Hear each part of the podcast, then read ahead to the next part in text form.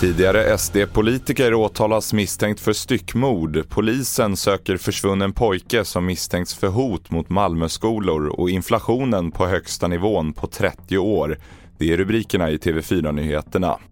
En tidigare lokalpolitiker för Sverigedemokraterna i Sörmland misstänks för styckmord. Nu åtalas han för mord i Nyköping, brott mot griftefriden och grovt vapenbrott. Det var i höstas som kroppsdelar hittades i bland annat Karlbergskanalen i Stockholm.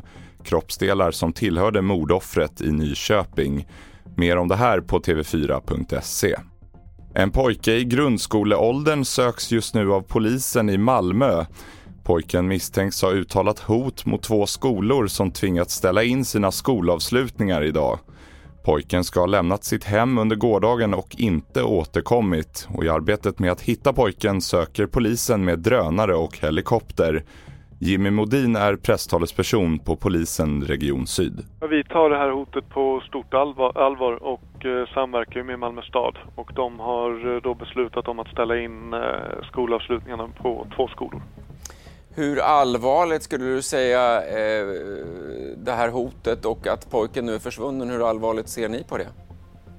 Ja, vi tar ju de här uppgifterna på stort allvar och har ett pågående arbete där vi försöker att lokalisera honom så snart som möjligt. Det sa Jimmy Modin, presstalesperson hos polisen, som intervjuades av Johan Mackeus.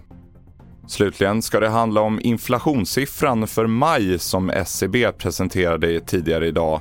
Inflationen steg nämligen med 7,2%, vilket är den högst uppmätta nivån sedan 1991. Och det är mest priserna på livsmedel som drar iväg, men också stigande priser på drivmedel. Frida Bratt är sparekonom på Nordnet. Det kostar att driva lantbruk exempelvis. Alltså det kostar i form av frakt också. Det kostar att producera saker. Allt det här kokar ner till energipriserna. Men nu har du fått de här så kallade andrahandseffekterna som Riksbanken också har noterat kommer. Det vill säga att det får en spridning. Och det är det som man vill hindra nu då med räntehöjningar. Och det får sätta punkt för TV4-nyheterna. Fler nyheter hittar du på tv4.se. Jag heter William Grönlund.